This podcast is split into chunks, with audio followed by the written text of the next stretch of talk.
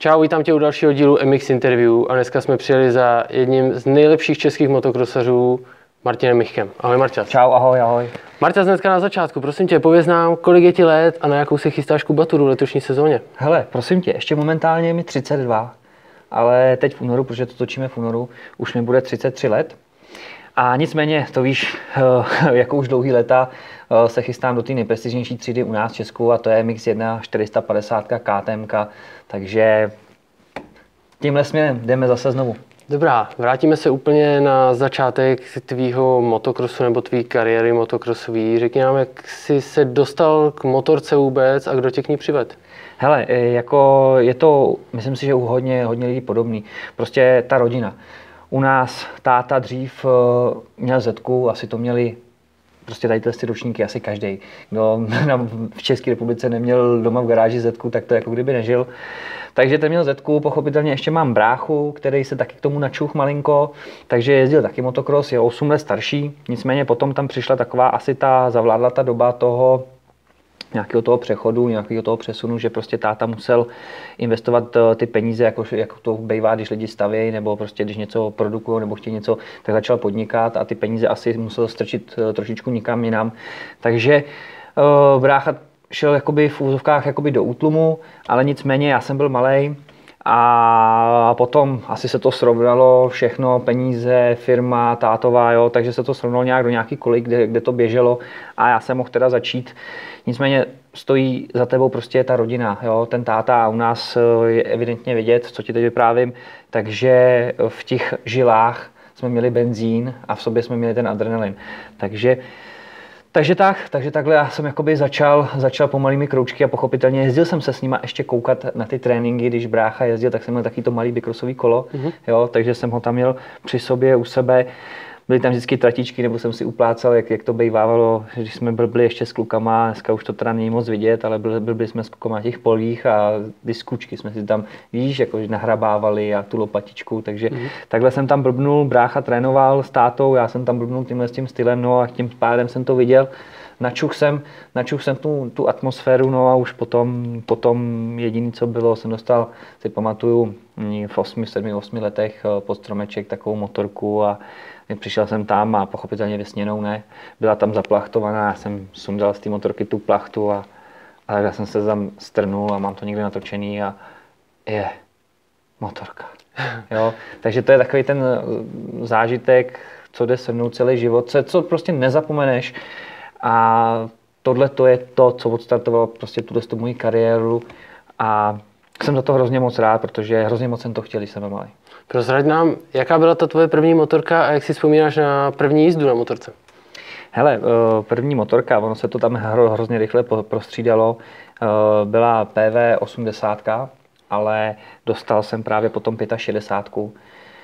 Takže se to tam takhle prostřídalo a já si vzpomínám jenom to, jak jsem, ještě když se vrátím k tomu, jak jsem dostal pod ten stromeček, tu, tu, tu prostě opravdu tu pravou motorku, tu první, tak uh, naproti, naproti nám ještě byl takový pole, kde jsem jezdil taky, jsem jezdil jenom na kole jak blázen, veď.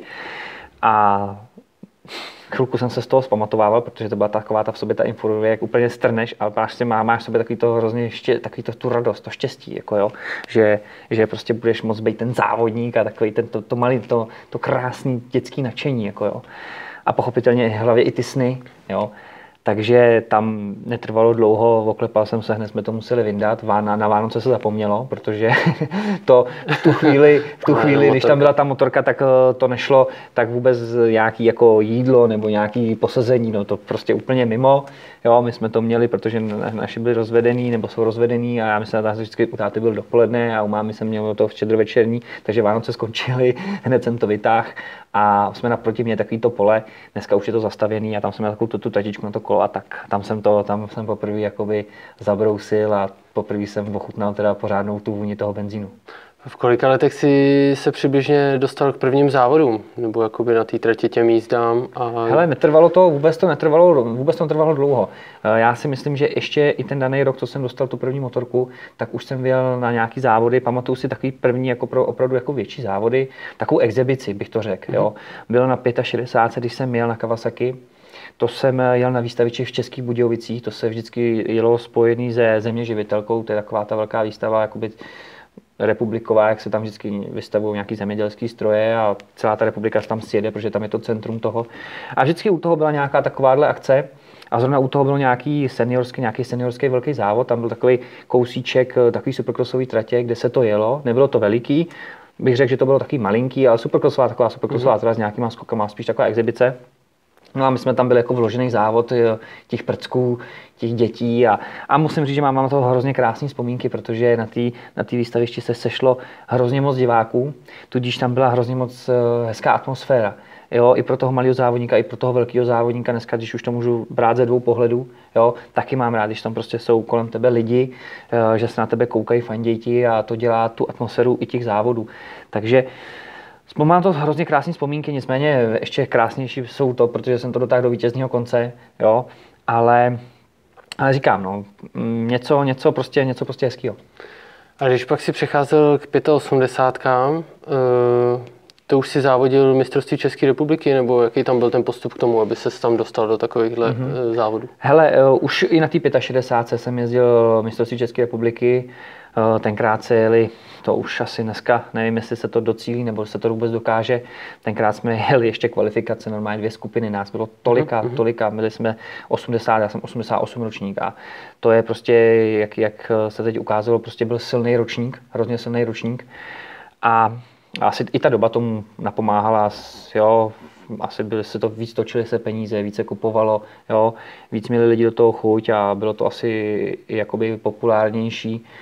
A a v té době jsem už jezdil 65 republiku, kde jsem prostě vyhrál nějaký ty závody, jezdil jsem už i do Holandska na Imby, jo, a takový ty trošku větší závody.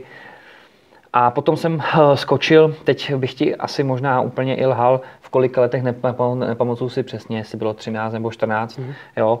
Skonkuřil jsem hned do 80. hned jsem prostě jel tu, to mistrovství České republiky na tý, na tý 85. Plus už jsem si začal tak jakoby i pohrávat eh, s tou, jako, s tou holandskou, s, tím, s tou imbou, jo. A furt se to tam jakoby takhle jakoby míchalo a už i v těch 80 jsem jakoby šel tou cestou, že jsem dokazoval, že tam asi nějaký ten progres bude do budoucna a vždycky jsem se tam hýbal na těch, na těch předních eh, pozicích, protože u mě to bylo taky složitější. Nikdy táta prostě chtěl všechno nebo nic, jo, takže já jsem se vždycky snažil eh, jakoby co nejvíc eh, tomu dát, aby prostě ten závod končil tím nejlepším výsledkem a, a já jsem neměl třeba takový tlak, jo. Nikdy prostě ten táta prostě chce, ale zase na druhou stranu nikdy třeba v nějaký ten daný moment uh, nechce to poposunout až tak, spíš třeba, aby ho naplňovalo třeba jenom to závodění, ale ne třeba ten profesionální sport už potom. No. Takže takže jsem postupoval prostě takhle po těch kategoriích, eh, jak, jak, jak, to, jak to běželo. Pochopitelně vždycky za mnou stáli, stáli ty rodiče, jak táta nejvíc, pochopitelně máma, rodiče, ty se vždycky bojí. Jo? Tam vždycky je takový, když podepisují tu licenci za tebe ne a, a tak se prostě vždycky jsou tam takový ty obavy, jestli teda to bude, jestli to, jestli to podepíše nebo nepodepíše, protože když eh, ti není 18, tak musíš mít podpis obou dvou rodičů jo, na tu licenci. Takže to bylo vždycky takový a máma prostě dělá ve školství, je učitelka, takže je taková jakoby víc, eh, taková jakoby bojí se o mě víc, jo. Mm-hmm. Takže to byly eh, vždycky jakoby takový otazníky chvilkový, vždycky po té sezóně, jestli to a pamatuju si, jednou jsem dostal, ty bláho, jednou jsem dostal uh, na základce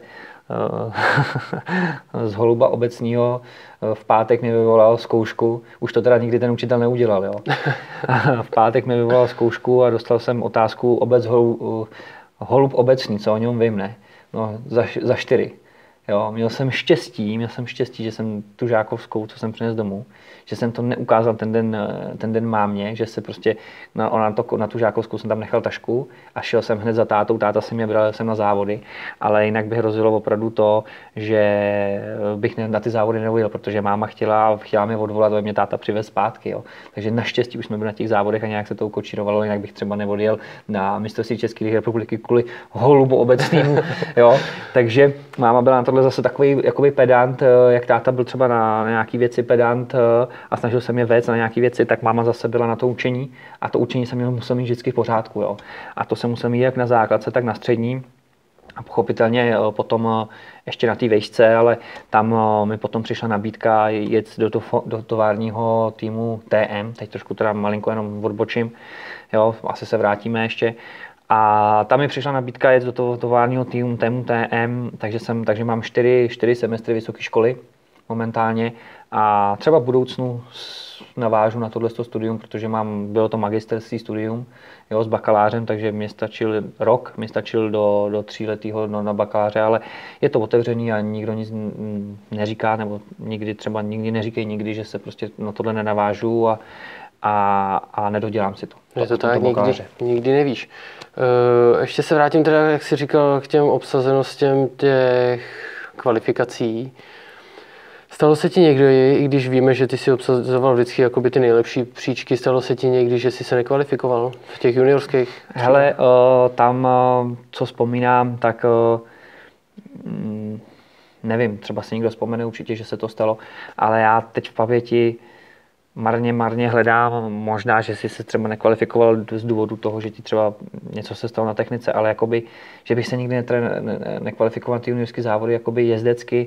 Já si myslím, že se mi to, já si myslím, že se mi to nestalo. No. Mě právě zajímalo, jaký to může být jako pocit pro já, takového vrcholového sportovce. No. Já si myslím, že kdyby se mi to stalo, tak, tak bych ten, tou rozjížkou, co bych projel cílem, tak bych skončil protože by mi táta naložil a, a, a, a jako jsme, jo, prostě a a, a no, tak by prostě naložila, už by to byl takový předčasný konec, bych řekl.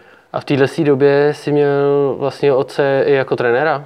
Je to tak, hele, eh, ta rodina jde s tebou, my jsme s tátou taky pochopitelně měli nějakou, nebo měli jsme eh, rozepři a měli jsme velkou rozepři chvilkovou, kdy neměl jsem to úplně jednoduchý eh, v ten daný moment, kdy jsem měl 125, byl tam jeden závod, který který mám za to, že to bylo v Níně, měli se tam nějaký družstva a já jsem v jedné rozjížďce spadnul po startu, vyjížděl jsem poslední, dojel jsem druhý vteřinu za, za prvním, jo, už jsem ho další kolo, tak bych ho předjel. No a ta, v tátově to tak jako by, asi vybouchlo, úplně vyvřelo a musel jsem všechno naložit.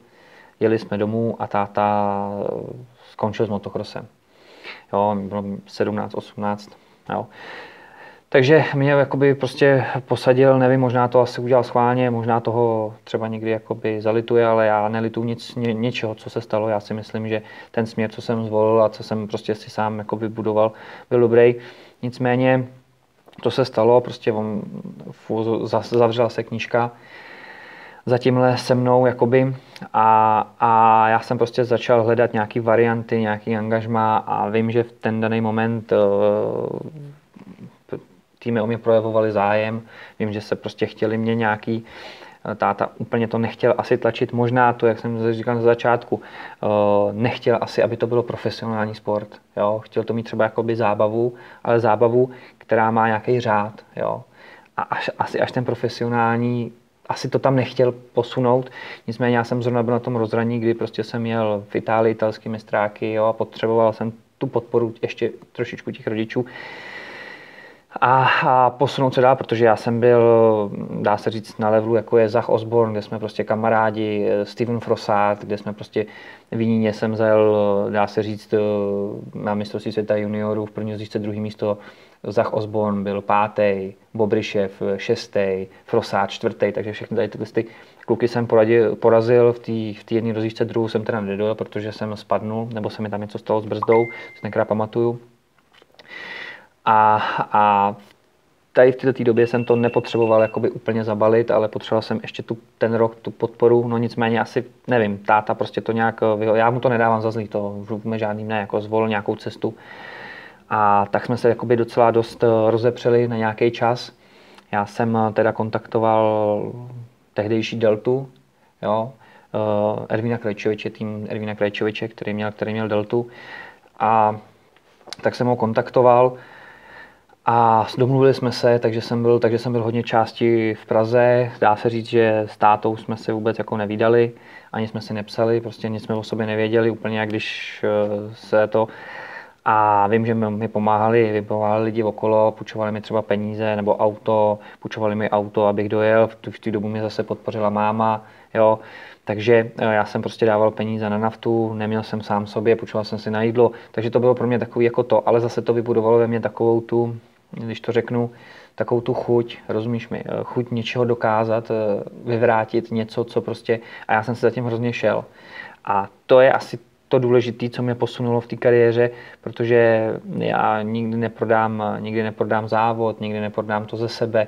Vždycky, i když ten závod třeba nedopadne dobře, jo, tak prostě já jsem do toho dal maximum. Jo. Prostě nedopad dobře, pochopitelně nikdy jsou tam nějaké taky ty aspekty, že tě seš po zranění, jo, něco tě jako bolí, jo, to jsou tam nějaké ty aspekty, jo, ale vždycky, když tě to bolí, tak do toho závodu jdu dát ten nejlepší můj podaný výkon. A to, že to prostě nikdy nevíde, tak prostě to nevíde, bohužel. Jo. No nicméně, takže jsme se třeba dva roky, nebo možná i hm, rok, dva jsme se prostě nekontaktovali s tátou. Uh, říkám, za zlým to nedávám, určitě to, třeba to chtěl, třeba to byl záměr, abych se prostě postavil v 18 na vlastní nohy a prostě dokázal něco prostě teda svýho. Byla to teda škoda, že tam ještě nebyl chvilku tu se mnou, to mě prostě hrozně mrzí a možná asi jeho, ale říkám, uh, to tak je. Nicméně potom jsme tu cestu k sobě našli jako táta se synem, zase s tou rodinou, prostě uh, je tam to, je tam to rodinný pouto, kde není, není potřeba prostě být rozhádaný, jo s rodičema a to rodinný pouto, ty rodiče jsou vždycky nejvíc. Já tvrdím a, a budu to říkat i po nějakým tomhle tom příběhu, není lepšího člověka a není s větší láskou, kdo ti připraví motorku, než tvůj táta, než tvoji lidi. Jo? Ten se vždycky pro tebe bude snažit úplně udělat maximum, aby se tam nic nestalo. Jo? ale je to technika, nikdo neví, ale s větší láskou ti nikdo nepřipraví motorku, jak, jak, jak tvůj táta nebo tvoje rodina, jo? s větším srdcem. Takže takže to bylo, to bylo takový jakoby pro mě jakoby těžký období a hodně málo asi lidí to ví, že to prostě pro mě bylo ne z nuly, ale ještě to bylo mínusový období pro mě, kdy jsem se prostě nastartoval na nějakou tuhle tu kariéru. Takže jsem šel do té delty, kde prostě, jak ti říkám, no, nebylo to, fakt to nebylo jednoduchý. A potom přišla, potom přišla ta nabídka, ta nabídka jít do Buxa Ados, Buxa Ados týmu, kde jsem dostal i nabídku finanční a v té v tý, situaci, který jsem byl, jsem to prostě, jsem to prostě musel využít. Jo. A tam prostě už jsme pomalu i táta jezdil na ty závody, protože věděl, že opravdu to chci. Jo, začal se tam objevovat a začali jsme se tam. Já jsem byl rád, jako já to přiznám, jo. Já jsem prostě byl, prostě byl rád, že tam prostě někde zákulisí byl, byť eh, nechtěl úplně. Ale potom jsme se nějak jakoby k tomu dostali. Já jsem prostě začal si dokazovat eh, věci, které prostě chci na těch závodech a šel jsem rychle i v těch velkých kubaturách, protože jsem skočil potom hned do velkých kubatury 450 a hned eh, mám za to můj první seniorský závod. Byl v Šumperku, kde jsem první jízdu byl třetí.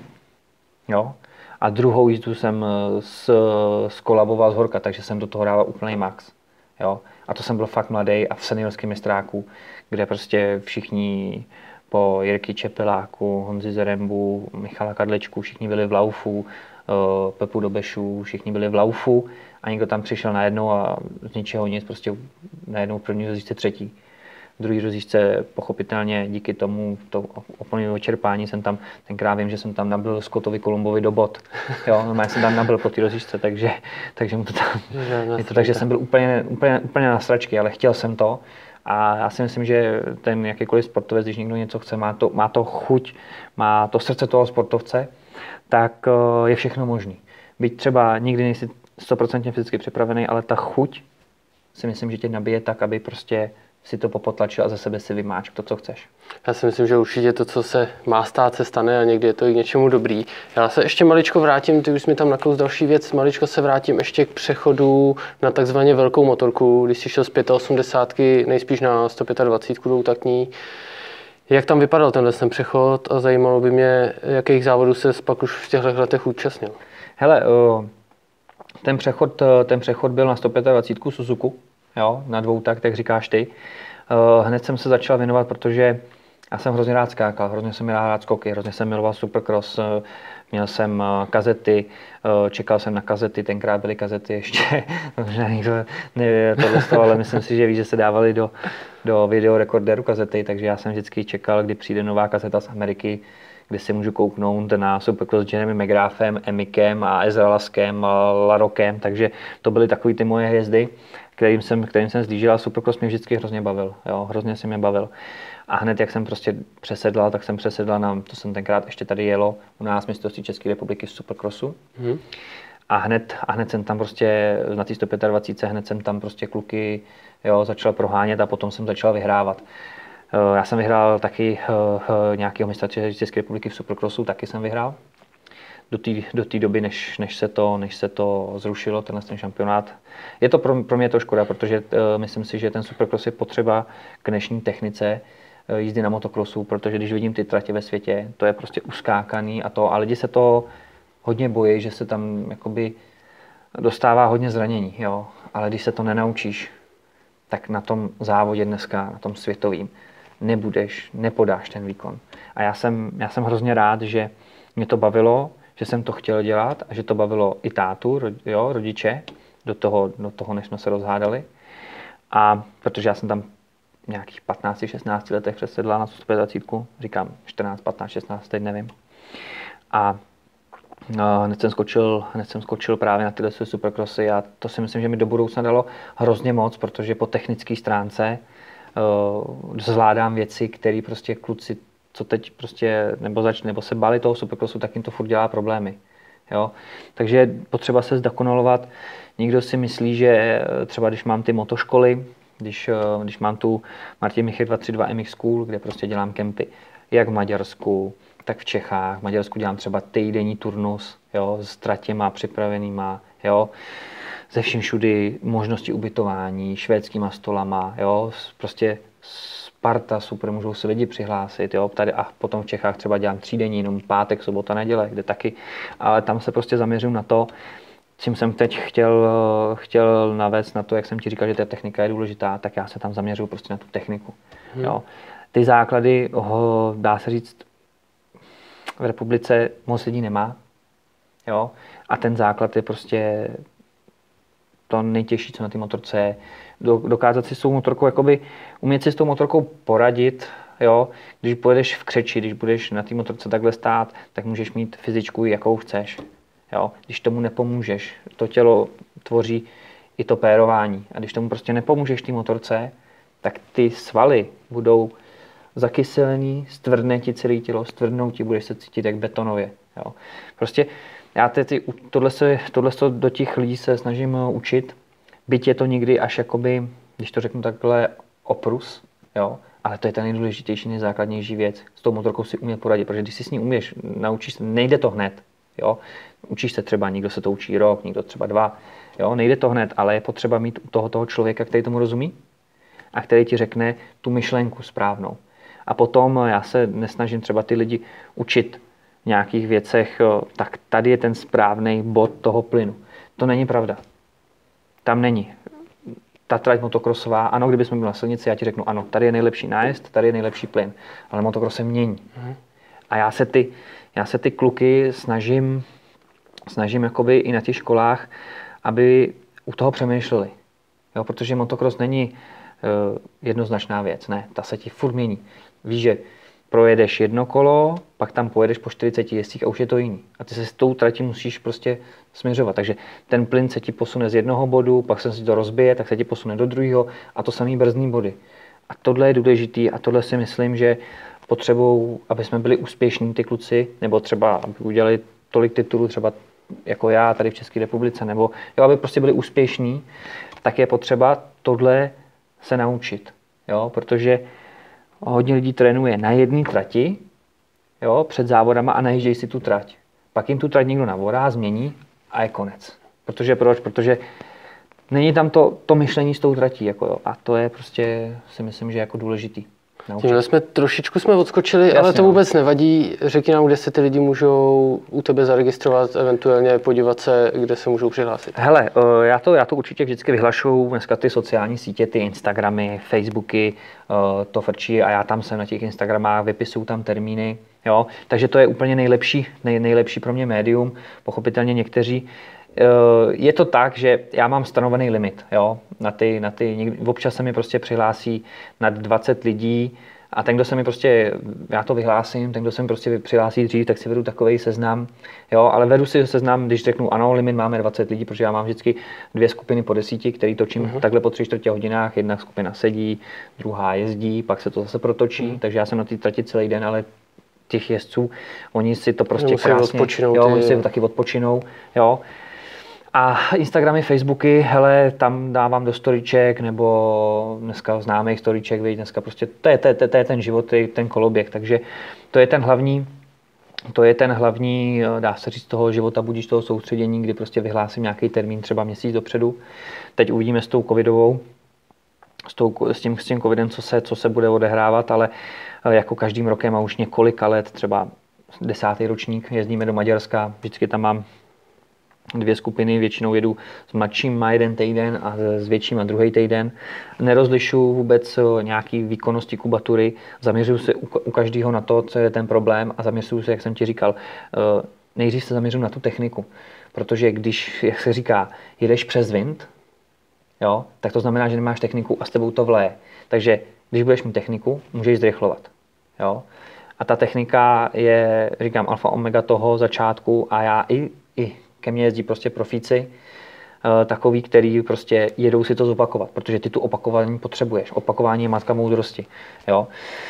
Takže i ten týden prostě si myslím, že jim dá, že jim dá prostě hrozně moc a říkám, neřeším to, jestli tam přijde člověk, který začíná rok, který jezdí pět let, který to jezdí hobby, který to jezdí amatérsky, který to jezdí profesionálně. Ne, všichni jsme stejní a všichni potřebujeme zapracovat na nějakým problému technickým, aby jsme se zlepšili. Protože i ten profík se potřebuje zlepšovat, jezdí na školy. Já to, tohle to mám předzatý u Vandenberga, dělal jsem tam tak nějaký kurz a tohle. Jo, a John Vandenberg je několika násobný ministr světa. Hejbe se v tom, v tom depu toho mistrovství světa. Jo, a já jsem s ním v kontaktu, zná tam ty kluky všechny, trénuje Bogerse, Briana a XXX další, měl potřebili Herlingse. Jo? Takže já si myslím, že to je ta cesta, že prostě musíš přijímat i ty informace o těchto těch jakoby špičkových jako lidí, trenérů a sportovců. A to já se snažím prostě eh, dávat potom dál. Jo. Je to, nikdo prostě si myslí, že, že eh, to, toho jezdce za něho uděláš za 4-5 dní, týden, nikdo si myslí za dva dny, ale to tak není, prostě je to běh na dlouho trať, ty to víš sám. Určitě, určitě sledujte Marta se sociální sítě a by na vás vyšla řada.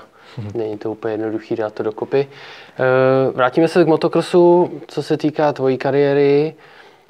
Řekni nám, jak dlouho jsi byl v MX2 a jak dlouho jsi tam jezdil na 125 a kdy přišel ten přechod na čtyřtaktní motorku? Hele, eh, ten přechod přišel, jak jsem ti říkal, jak jsem měl tu rozepři, tak tam jsme se, tam jsem zrovna s tím tátou, tam jsme prostě byli ve 125 v té kategorii, kdy prostě ten rok jsem potřeboval ještě zajezdit Evropu a potom se tam dostal do toho světa. A díky, já jsem díky tomuhle, této věci, která, která, která se stala, tak já jsem rovnou ze 125 skočil na 450 u Ervína a rovnou do mistrovství světa.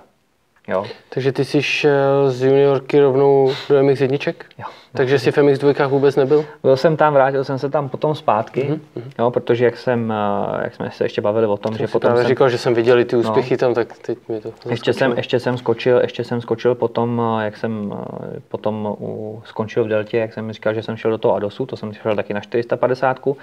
No a pak přišel ten, ten, ten, ten zlomový bod toho, jak jsem říkal, byl jsem na vysoké, a dostal se nabídku do továrního týmu TM. Jo.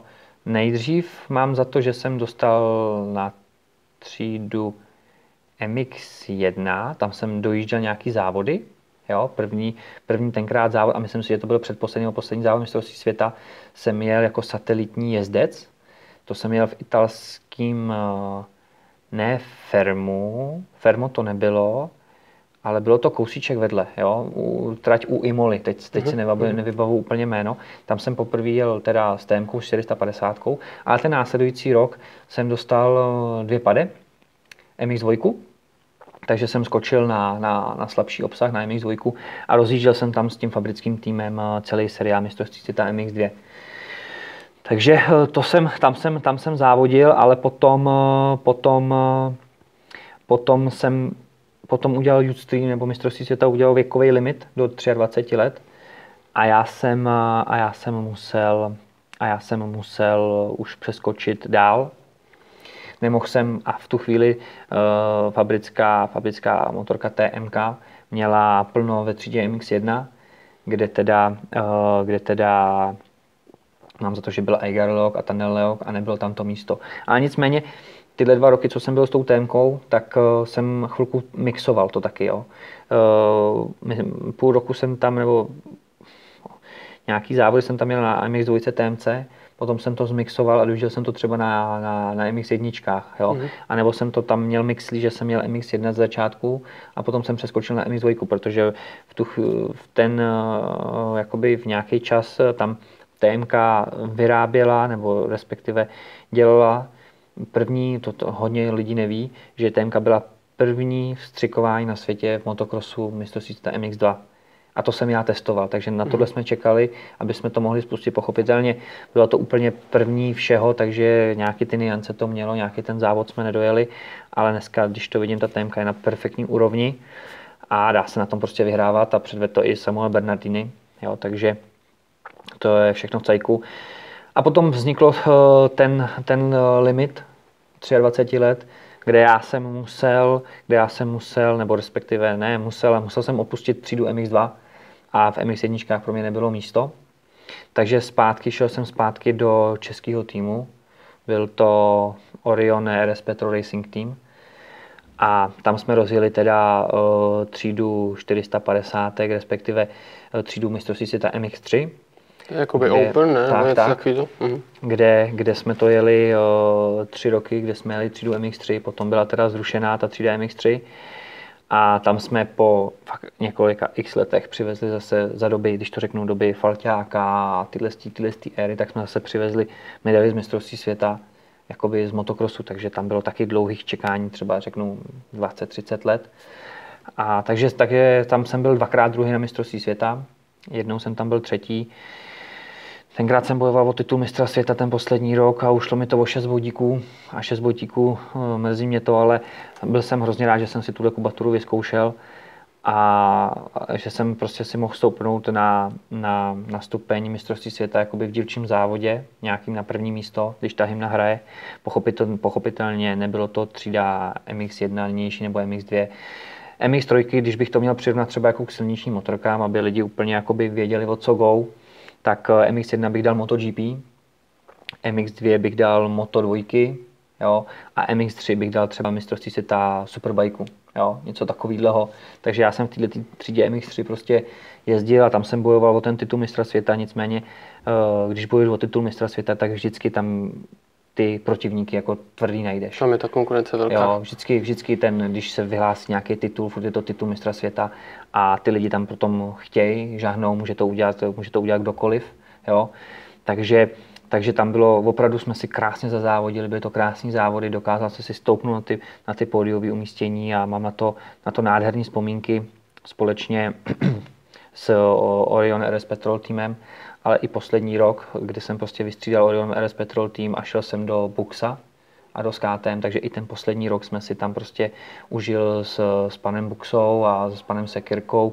Bohužel dneska pan Buxa už není, není mezi námi a já říkám, a ani, ani pan Luboš Strejček, který, který prostě mi hrozně pomáhal, tedy si lidi prostě mi hrozně pomáhali a všichni ty, co šlou, šli to mojí plejádou toho motokrosu mi šilně pomáhali a já jsem se díky, díky těmhle těm lidem mohl o ten sport starat, starat se o sám, o sebe a mohl jsem být profesionálem. Byť ten můj začátek byl opravdu drsný, kde jsem si prostě půjčoval peníze na benzín, abych vůbec byl na trénink, jo, abych si za něco měl zajezdit, ale prostě potom prostě jsem se nějak k tomu dopracoval, byla tam ta chuť se k tomu dopracovat. Jo. A tyhle prostě lidi mi všichni k tomu do, dopomohli a, a pomáhají i do dneška, protože, protože teď momentálně jezdím za HT Group Racing Team a taky jsem prostě profesionální motokrosařem a díky tomu, že prostě pan Hromek to má rád a vidí v nás nějaký potenciál, naplňuje nám to a já prostě tímhle s tím lidem, partnerům, fanouškům chci to, co prostě oni dávají do mě, tak já jim to prostě chci zkoušet dávat eh, přes ty výsledky a přes tu televizi a aby si to prostě se mnou užívali, protože když si myslím, že já nedokážu život eh, jakoby prožívat. Já musím žít a když ho žiju, tak prostě lidi ho žijou kolem mě. A to je, to je prostě, pro, proč ten sportovec to dělá a ty lidi má kolem sebe, protože to žiješ a předáváš ty emoce dál. No. Já si vzpomínám, teď když odbočím na to, že já prostě mám úplně před očima Kateřinu Jmanovou, nevím, jestli pam, pamatuješ, jak prostě jela do cíle o, o, o medaili, zlatou medaili a na cílové rovině prostě t- celý národ snížil. Nebylo člověka, tam. nebylo člověka, kdo prostě nestál u té televize a nebyl tam s ní. Jo? A já si myslím, že tohle by bylo krásný, prostě tímhle s tím lidem to předávat přes tu televizní obrazovku. A jde to, je to vidět, že to jde, protože ten národ tam stál a skákal já si to pamatuju. Jo. Takže to, je, to já se snažím dát tímhle s tím lidem, co jsou prostě se mnou, co, co mě podporují, co mě fandějí a, a co jsou prostě na celý tý rodina, to je tým, mechanici, prostě, víš to, to jsou prostě lidi, co teď jsou za mnou, ale ty tady nevidíš, ale jsou tam jsou tam. Jo? Ty výsledky nejsou jenom moje výsledky, ale jsou to výsledky těch lidí, tvoje, ty média, co nám k tomu pomáhají. Jo? Prostě všechno, co ti tomu napomáhá. Jo?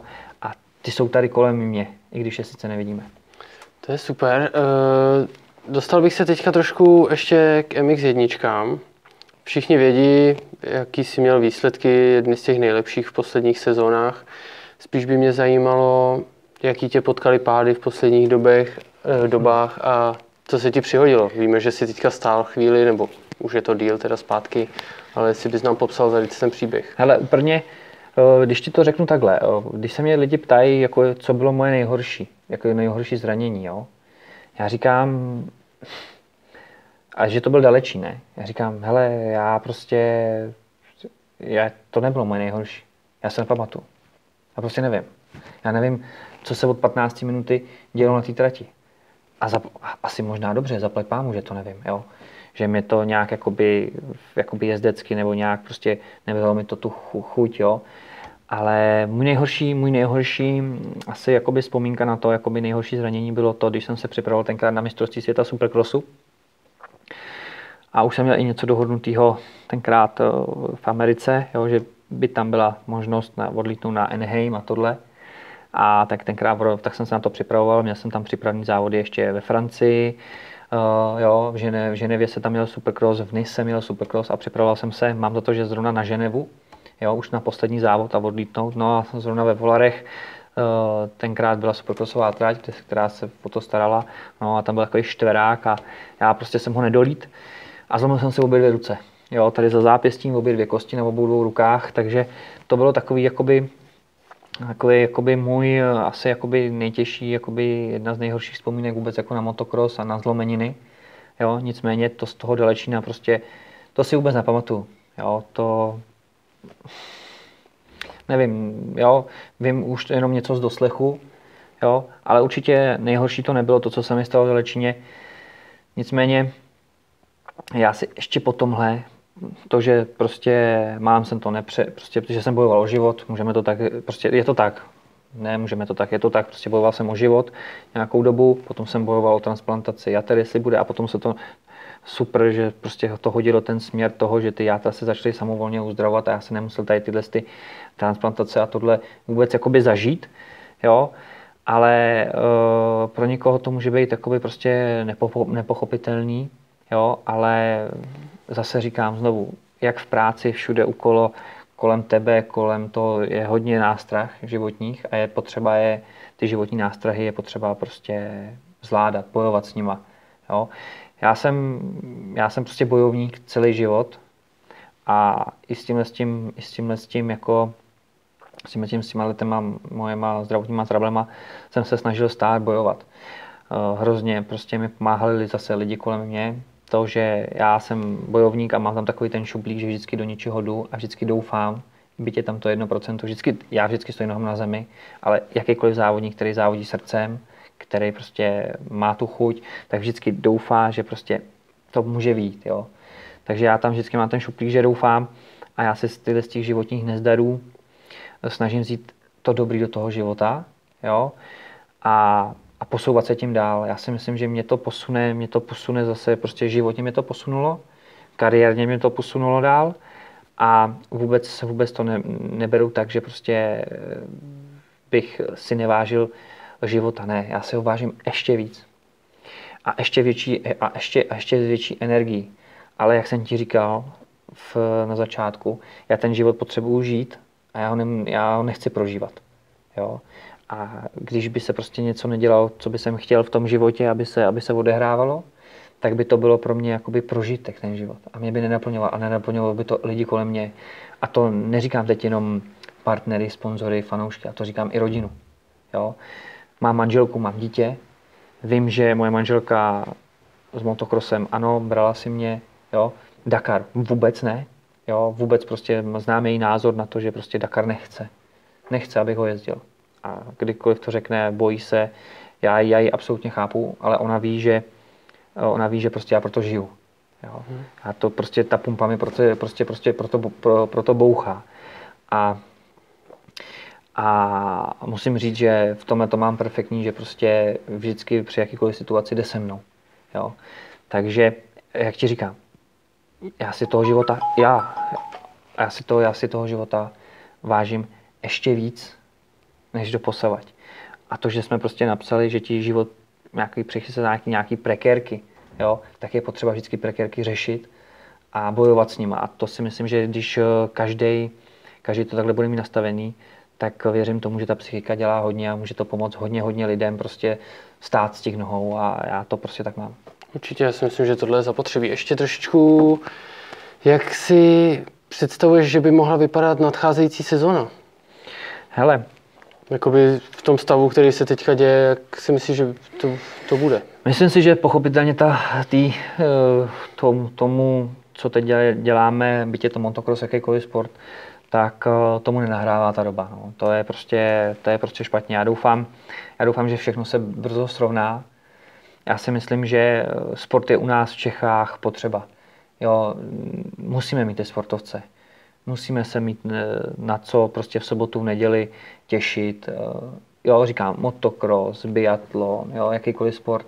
Bez, bez těch českých sportovců prostě ty lidi taky jako nedokážou se jako pořádně jako víš, ventilovat a prostě užívat si ten život. Taky prostě já jdu a kouknu a jdu se kouknout s chutí rád na biatlon.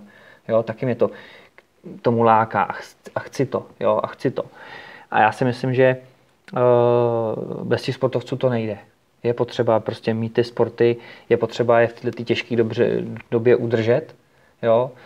Ale říkám, pochopitelně ty partneři a tohle je to horší s nima, ale říkám, já musím říct, že uh, za mnou HT Racing Group uh, stojí a myslím si, že za pan Hromek stojí za všema těma jezdcema, co má. Jo. A já musím říct, že já sklonit jakoby poklonu tím, že prostě prostě perfektní a stará se o nás prostě jako o svoje jezdce. Tak ještě bych měl na tebe jednu otázku, co se týká Dakaru. Ta celková příprava na ten Dakar, jak moc ti, i včetně toho závodu, jak moc ti tohle pomůže v motokrosu, v celé té přípravě na ten motokros? Hele, o, respektive Dakar a motokros, za mě se to hrozně, hrozně dobře jakoby protíná do sebe protože eh, Dakar dneska už není jenom takový ten sport, jdeme se projet, je rychlej, každým rokem rychlejší. Jdou tam kluci z mistrovství světa motokrosu, jako Rui Kunkálves, Andrew Short, Matthias Walkner, Van Bern, taky motokrosař, Sunderland, taky bývalý motokrosař. A jsou to kluci, který jakoby jsou světově známí. Takže eh, takový to to, turisti, to turistický tempo už tam jako, jako fakt jako není a ta první dvacka tam opravdu jede jako, jako bomby, jako pecky. Jo? A tomu je potřeba ten motocross. Ten tě prostě rychlostně dostává do té formy, že prostě musíš do toho šlapat a musíš bouchat. Jo? A víš, kde je ten limit a víš, že musíš zkoušet ty limity na té motorce. Takže to mi hrozně pomáhá, ten motocross tomu. Nicméně ten motocross, eh, já jedu i na ten Dakar jako tu přípravu, já jedu stejnou, a potom na ten Dakar do toho vsouvám do té motokrosové přípravy, vsouvám i to dlouhý, takový ty výšlapy dlouhý, víš, takovou tu vytrvalost, tu delší. Takže já si myslím, že, že eh, tohle je zvolení jakoby perfektně jakoby obou, obou sportů, jo? že každý, jakoby, ta příprava se mi tak trošičku jako do toho doplňuje. Jo, motocross, pochopitelně rychlostní potřebuješ eh, jakoby dynamiku, jo, ale není na škodu, když tam prostě dáš nějaký i delší, delší zátěže. Jo? Tudíž zase na Dakar potřebuješ delší zátěže, ale potřebuješ tam už, už tu jako hodně, tu, hodně té dynamiky. Takže ty sporty se tak jakoby Vidíš, jakoby zapadají, zapadají do sebe, že z každého sportu nebo z každé té přípravy na ten, na ten, jak na motocross na Dakar, si můžu něco vzít, co mi pomůže k tomu sportu. Jo. A ještě maličko navážu, dejme tomu v tom motokrosu se jede rozjížďka 30 minut. Na Dakaru jedeš, dejme tomu v tempu 5 hodin. Rovnají se ty tempa? Je to tam nějak tak jakoby uh, stejný? Nebo jsou v tom Hele. Dakaru místa, kde se dá ulevit, mm-hmm. i když mhm. jedeš teda rychle? Jo, ne, úplně perfektní otázka. Uh, Dakar, eh, jedeš třeba, já nevím, někde tam třeba jedeš dlouhou rovinku. Jo? Jedeš tam třeba někdy máš třeba odpočinek 2-3 km, pochopitelně ty tepy jdou dolů, jo? pak tam máš tu navigaci taky, potom tam letíš prostě ty, pet, to je na těch největších rovinkách jsou ty petelice, jo? že tu motorku rozjedeš na 166, 170, jo? že prostě držíš. Jo? A v tu chvíli jakoby si ulevuješ. Jo? Je to teda fyzicky uh, namáhavý na to tělo, jo, ale v tu chvíli není to zase takový úplně jako taková ta, víš, jako na tom moto, moto, motokrosu, že prostě satáčka, tamhle tohle kolej, tamhle to, tam zase nemáš, jakoby, na Dakaru nemáš ty koleje, tam si můžeš prostě jakoby vybrat tu cestu a když třeba jedeš v té poušti, když přejíždíš ty, ty, ty hrbolky a to, tak jakoby tam si můžeš zvolit cestu, jakou ty chceš projet, nemusíš jít s tou kolej, můžeš jít o 30 čísel vedle, ale na motokrosu tam se zase musíš trefovat, trefovačka, musíš, s tou motorkou musíš nějak zápasit. Jo. Motokros je v tomhle odlišný, že ty potřebuješ být na okruhu nejrychlejší v jedné stopě. A na Dakaru, tam si prostě můžeš vybrat. Jo. Tudíž jo, je to zase jiný, jakoby, jakoby, když to řeknu, na tepy, motocross prostě 190 tepů a tady třeba jedeš 150, 140, jo. Prostě nemusíš to až tak jakoby držet v křeči a trefovat se do tohohle a být tak jako úplně rychlej, jo. Takže, uh, takže, uh, takže to ti zase jakoby jo, to v té fyzice ti to pomáhá, ten, ten Dakar jakoby si ulevit to, že prostě si vybereš tu rovnou kolej, tu rovnou stopu a jedeš ji třeba delší dobu. Super, já ti děkuji za přiblížení a za srovnání těchto dvou sportů. Mm-hmm. Tak budeme doufat, že to všechno dobře dopadne. Já ti moc krát děkuji za tady ten rozhovor. Já tobě taky. Uh, doufám, že ta sezóna se nějakým způsobem rozjede. Budeme se těšit na to, že pojedeš zase na prvních příčkách jako vždycky a doufám, že ti všechno vyjde. Já ti děkuji. Díky moc, hele, děkuji. Díky Ahoj. za rozhovor.